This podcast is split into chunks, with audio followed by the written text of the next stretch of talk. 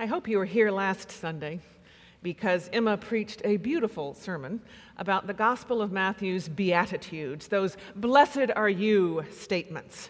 She distilled the text to emphasize that we are all blessed because we are beloved.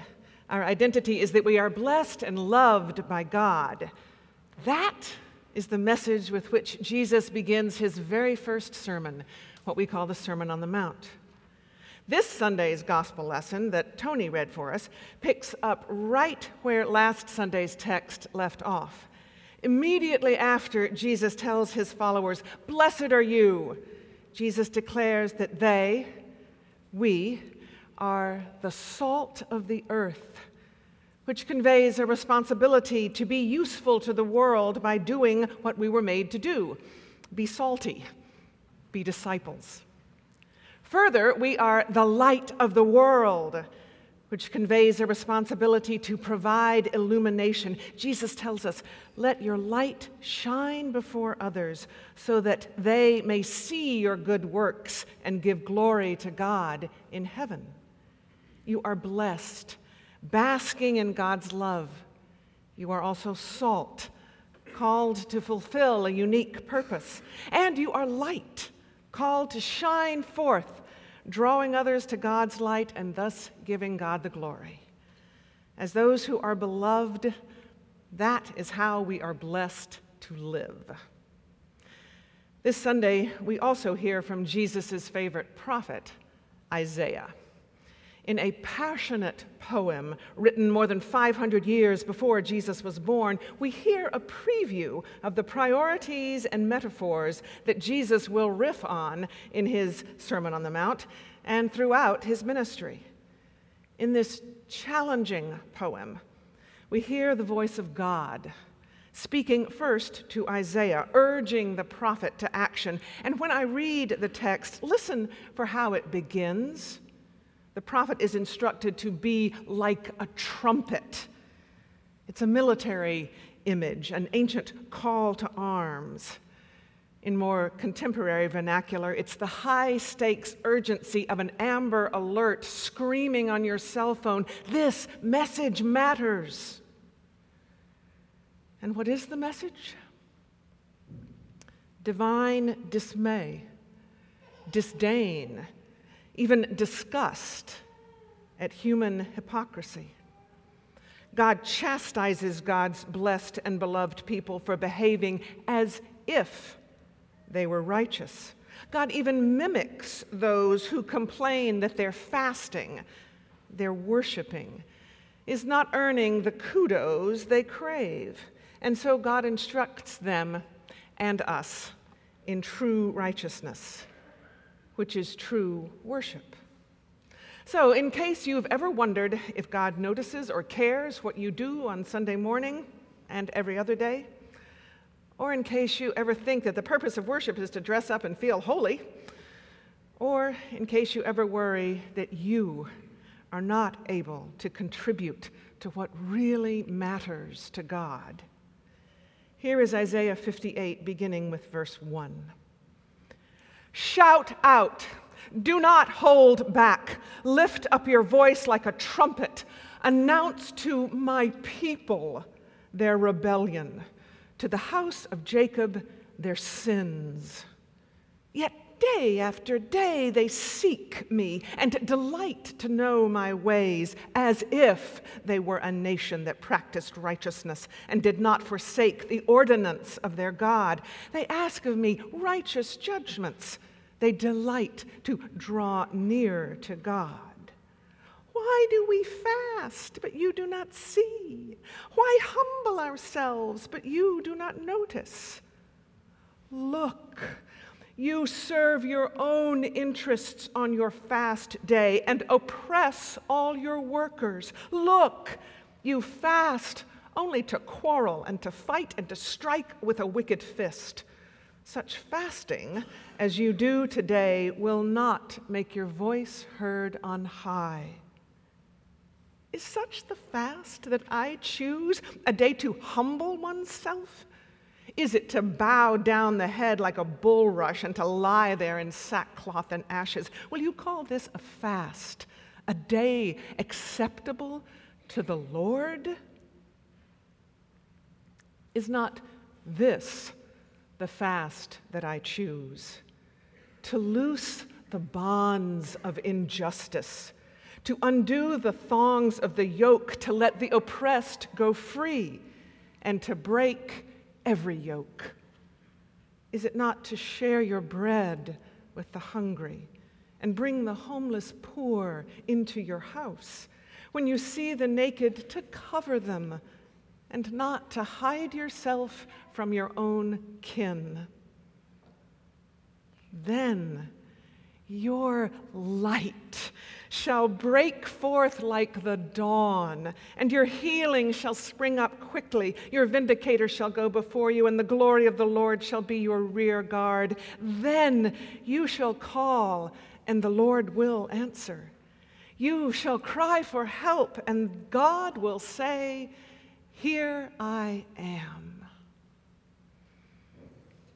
This too is the word of God for the people of God. Thanks be to God. Let me quickly address something that could be floating around the notion of an Old Testament God of wrath and then a New Testament God of love. That idea is actually a bona fide heresy. Now, I'm not going to turn you in or anything, but I will remind us all that there is one true God who is and was and shall be evermore. So if this Isaiah passage makes you squirm, and it makes me squirm, we cannot take refuge in these being the sentiments of some grumpy old God that Jesus has rendered obsolete. Nope. Heresy. Plus, we just heard Jesus insist that he did not come to abolish the law. And what Isaiah says here is actually right in line with what Jesus will come to say. You are salt. You got one job be salty. Just like a pinch of salt makes an invisible difference in what would otherwise be tasteless, your work and witness in the world make an invaluable difference in the world. And, Jesus says, it's what y'all are made to do, what y'all are blessed to do. So if ever we get distracted from our purpose, namely the furthering of God's purpose, if ever we detour from that and end up contenting ourselves with nice and pretty worship rather than righteous lives, then we've become as worthless as unsalty salt. And now let me note that I love worship. I mean, it's among my favorite things. Just last Monday, I got to go downtown with Emma and spend an hour and a half at Central Presbyterian collaborating with worship leaders from other churches, imagining this year's Good Friday worship. 90 minutes on one service that's two months away.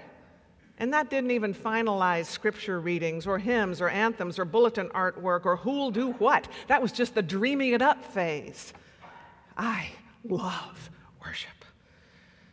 Worship is the heart of our shared life because it can, it must shape us to live as God's blessed and beloved people. Isaiah's issue is not with worship itself, but with worship that is focused on self. Worship that aims at anything less than inspiring us to be the hands and feet and voice of God in the world. So, this is not a referendum on worship, but on the worshiper whose life outside worship is not consistent with their words inside worship. God is reminding us our worship is precisely as worthy as the behavior it inspires. Through Isaiah, we hear God say, How can you say you're worshiping fasting when you're simultaneously oppressing people. And you may be fasting, but you're also fighting. You're acting as if you were a nation that practiced righteousness and did not forsake the law of God. Without itemizing any of the examples that trouble me most, I invite us all to think seriously about the instances of acting as if we were a nation that practiced righteousness and did not forsake the law of God. The law God's Son sums up You shall love the Lord your God with all your heart, with all your soul, with all your might, and love your neighbor as yourself. Think seriously on that. And let's also imagine God's dismay, disdain, even disgust at that. Let's pray about that. And let's notice that God also names the remedy and even paints a picture of gracious restoration, light breaking forth like the dawn when we accept our blessed and beloved identity and our salt and light purpose and live our worship. The worship that God chooses is to loose the bonds of injustice, to let the oppressed go free, to break every form of bondage. It is also to share your bread with the hungry and bring the homeless poor into your house. When you see the naked, to cover them and not to hide yourself from your own kin. In other words, God is looking for systemic change as well as personal change. I mean, injustice, oppression, I, I can't fix that myself. But we are educated consumers, taxpayers, voters, global citizens who are connected with systems that could do that. The fact is, I cannot go out and personally put an end to injustice or individually break every yoke of oppression. But we can advocate for systemic reform. And please, let's not any of us hide behind any debate. This can be both public policy and private sector, both entrepreneurs and agencies. And while we're advocating for nothing less than societal transformation, God expects us also to get hands on in addressing specific needs.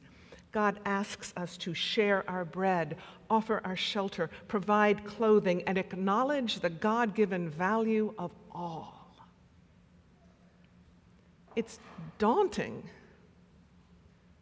But did you hear the recent news story about Palazzo Migliori, owned by the Roman Catholic Church. It's a palace right beside the Vatican.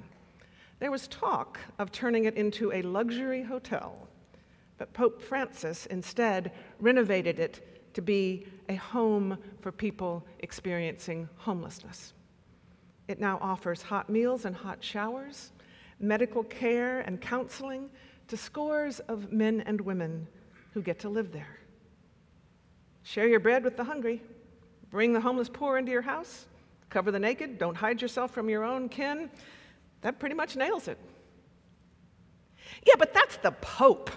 It's his job. Well, according to God, it's our job too. And so I think of another news story, this one from Grady High School. Our very own neighborhood high school where my kids graduated and where several of our youth are currently studying, has close to 300 students experiencing significant food or housing insecurity. Last fall, Principal Betsy Bockman realized that two of the families registering their teens there were living in a homeless shelter. And another family had lost their house and were living out of their car. High school is hard enough all by itself and these kids were also dealing with homelessness. The Grady community established Grady Cares, which has since provided more than $10,000 worth of food, clothing, backpacks, transportation, housing assistance. Share bread, bring in the homeless poor to break naked, don't hide yourself from your kin. Do you see the light beginning to break forth like the dawn. And then there's the news story we look forward to reading in a future Morningside newsletter the story of MPC's mission trip to aid victims of Hurricane Michael, and how that and our other mission outreach enable those who worship here with prayer and vision and money and commitment to share with those in need and to dare not to hide ourselves from our own kin. Thanks be to God we don't have to live as if we were blessed and beloved by God. We are blessed and beloved by God. So much so that what we do on Sunday and every other day matters to God. We don't have to live as if we were given unique gifts and meaningful purpose. We are salt and light we don't have to live as if we practiced righteousness. We can carry our worship out into God's world and live it in faithful service, knowing that when we call for help in this holy endeavor, God will answer, saying, Here I am. Thanks be to God. Amen.